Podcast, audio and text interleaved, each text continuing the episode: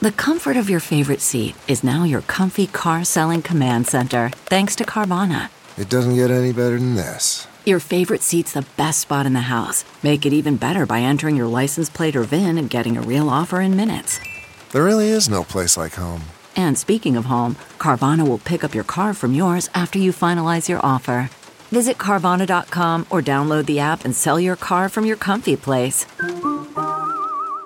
Good morning. I'm Margiela Sword, Fox 2 with your St. Louis news, driven by Bomarito Automotive Group. Funeral arrangements are now set for Hall of Famer Lou Brock. The Cardinals legend died this week at the age of 81. The public is invited to a viewing today. It's from 5 to 8 at the Austin Layne Mortuary on West Florissant Avenue. The Brock family will lay a wreath at the Lou Brock statue at Lindenwood University tomorrow morning. The St. Louis County Health Department says current COVID 19 trends support in person learning for younger students. Now, some students will be heading back into the classroom. The Lindbergh School District began a hybrid model for kindergarten through third grade.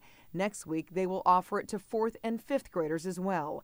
The public is invited to O'Fallon, Missouri's annual Patriot Day ceremony. It is at 8:30 this morning at the city's 9/11 First Responders Memorial.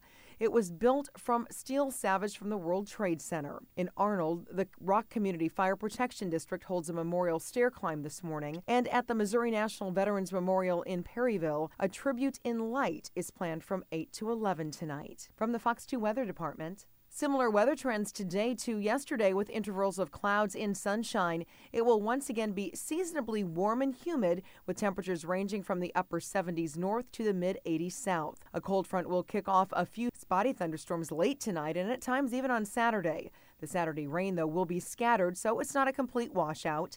Drier weather will return Sunday, although it may take until Monday before skies completely clear out. Temps over the weekend will be near 80 both days.